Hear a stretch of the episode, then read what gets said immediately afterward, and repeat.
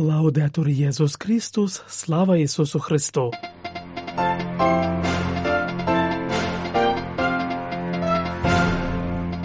Ви слухаєте інформаційний випуск з Ватикану. У папи Франциска зберігаються легкі симптоми грипу, але без підвищення температури. Про це журналістам у понеділок, 26 лютого, вранці повідомила прес-служба Святого Престолу, зазначаючи, що як запобіжний захід скасовано всі робочі зустрічі святішого отця, заплановані на цей день. А в нашому сьогоднішньому випуску розповідь про послання папи Франциска до учасників конгресу освітян в Іспанії, про святу месу, яку Пропрефект Декастерії у справах євангелізації відслужив на Філіппінах з нагоди проголошення першого в Азії міжнародного санктуарію про приготування у Римі до відзначення сьомого дня катакомб та свідчення Верховного лицаря ордену лицарів Колумба про підтримку українців. Зі студії Ватиканського радіо вас вітає отець Василь Тимотей Коцур. Освіта це хорова праця, яка завжди вимагає співпраці та налагодження мереж, і за закликом не старатися діяти самостійно та уникати самореферентності папа Франциск через послання звернувся до учасників конгресу Церква в освіті, присутність та зобов'язання, які організувала комісія у справах освіти та культури Іспанської єпископської конференції. Зустріч, в якій взяли участь близько 1200 осіб, завершилась в Мадриді минулої суботи. У посланні, датованому 20 лютого і опублікованому наприкінці тижня на сайті єпископату, святіший отець підкреслює, що освіта неможлива без ставки на свободу, відкриваючи шлях до соціальної дружби і культури зустрічі. Справді, ознакою католицької освіти у всіх сферах є справжня гуманізація, гуманізація, яка народжується з віри і породжує культуру. Адже Христос, підкреслює папа, завжди живе в наших домівках, розмовляє нашою мовою, супроводжує наші сім'ї і наш народ. Освіта йдеться далі в посланні. Це передусім акт довіри до людини, яка стоїть перед нами, до горизонту її життя, до її можливостей змінитися і зробити свій внесок в оновлення суспільства. У цьому сенсі кожен має право на освіту, і ніхто не повинен бути виключеним. З цього випливає згадка про багатьох дітей і молодь, що в різних частинах світу не мають доступу до освіти, страждаючи від утисків війни і насильства. Святіший отець висловив задоволення з приводу того, що Іберійська церква усвідомлює нагальність освіти. Трудіться, пише він, для ваших потреб в Іспанії, ні про кого не забуваючи. Будьте чутливими до нових форм виключення, які породжує культура відкинення, і додає ніколи не втрачайте з поля зору той факт, що будування взаємин справедливості між народами народами, здатність до солідарності з потребуючими та дбання про спільний дім перейдуть через серця, розум та руки тих, хто сьогодні навчається. Наступник святого Петра висловив вдячність за те, що іспанська церковна спільнота дивиться на свою освітню місію в усій її повноті, а тому складає особливу подяку освітянам, діячам та поборникам освіти, і, хоч вони іноді виснажені та сьогодні недостатньо цінуються, їхня місія, запевняє папа, дорога Богові та дуже важлива для ближніх. Тож він заохочує і надалі роздумувати та разом прямувати вперед, цінуючи ідентичність та віру. На завершення папа благословляє сім'ї, на яких лежить обов'язок виховувати своїх дітей, та всіх тих, хто присвячує себе освітній місії, заохочуючи їх бути ремісниками миру.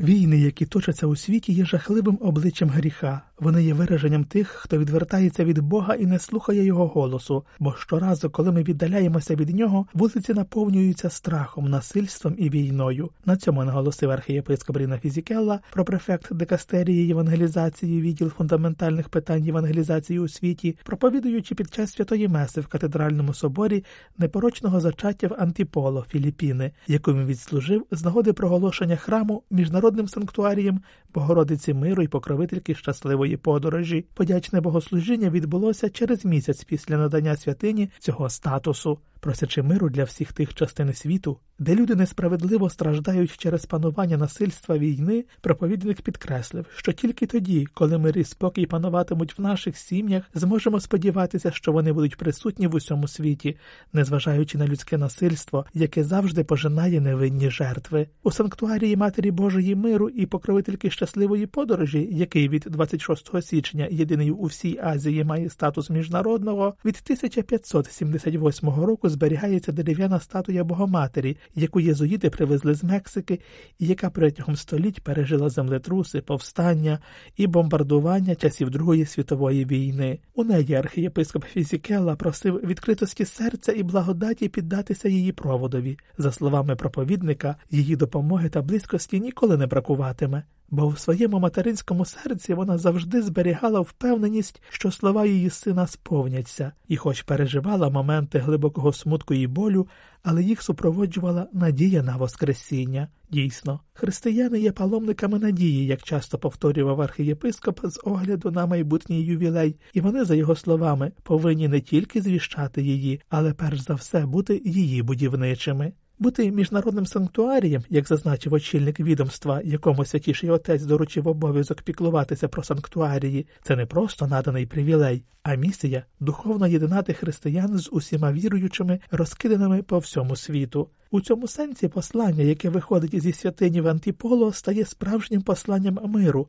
бо воно забезпечує присутність і близькість Бога назавжди в нашому житті, і той, хто переживає цей досвід, стає в свою чергу знаряддям близькості для тих, хто її потребує. Паломник до міжнародного санктуарію Матері Божої миру і щасливої дороги, підсумував архієпископ Фізікелла, знає, що не може залишити його, не взявши з собою послання миру, яке йому дає Божа матір. Це безумовно послання для нього самого, але воно стає відповідальністю за те, щоб ним ділитися. Відвідування катакомб та можливість зустрічі з першою християнською громадою, яку вони надають, є способом пробудити у віруючих спонуку до молитви, зверненої до Бога, але також і до мучеників, які померли, щоб засвідчити віру. Про це йдеться у комуніке Папської комісії сакральної археології, яким вона запрошує взяти участь у весняному відзначенні сьомого дня катакомб, що відбудеться 2 березня в Римі, і матиме тему від спомену до молитви, включаючись у шлях приготування до ювілею 2025. Нагадаємо, що згадана папська комісія започаткувала проведення Дня катакомб у жовтні 2018 року. Протягом перших п'яти років він відзначався у жовтні, а починаючи з 2023 року двічі на рік. Також і сьомий день матиме весняний та осінній випуски. Папа, читаємо в комуніке, захотів, щоб цей рік був присвячений молитві, як належне безпосереднє приготування до відзначення ювілею, відвідених християнських катакомб, даючи нам досвід зустрічі з пам'ятками та свідченнями першої християнської спільноти в Римі, нагадують нам про людей, події, історії, які є значущими та важливими також і для сьогодення. Такі спогади, безпосередньо сприйняті та пережиті, не можуть не викликати глибоких роздумів, а у випадку віруючих не спонукати до молитви молитви зверненої до Господа, Бога життя та Спасителя, але також до мучеників та всіх тих, хто засвідчив віру, чий приклад та заступництво підтримують нас на нашій теперішній дорозі. У день відзначення відвідувачі, попередньо зареєструвавшись аж до вичерпання місць, матимуть змогу взяти участь в екскурсіях, що проводитимуться у семи катакомбах Риму. Український народ це народ героїв, який досі потребує нашої допомоги. На цьому в інтерв'ю для Радіо Ватикану Ватикан Ньюс, присвяченому другій річниці повномасштабної російської агресії Росії проти України, наголошує Патрік Келлі, верховний лицар ордену лицарів Колумба. Він зазначає, що від початку війни лицарі Колумба надають країні різноманітну допомогу.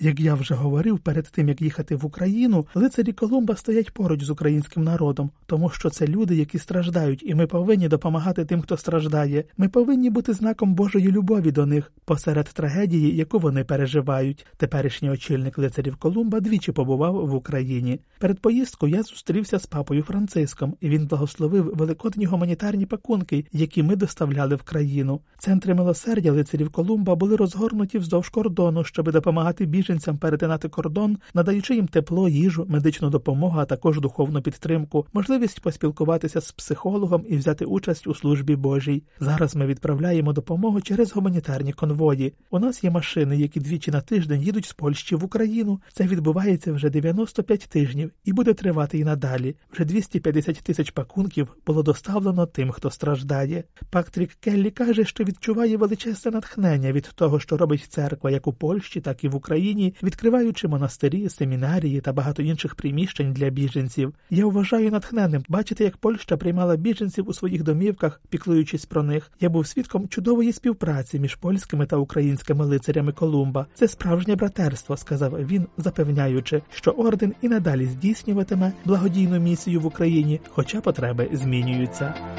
Це був інформаційний випуск з Ватикану.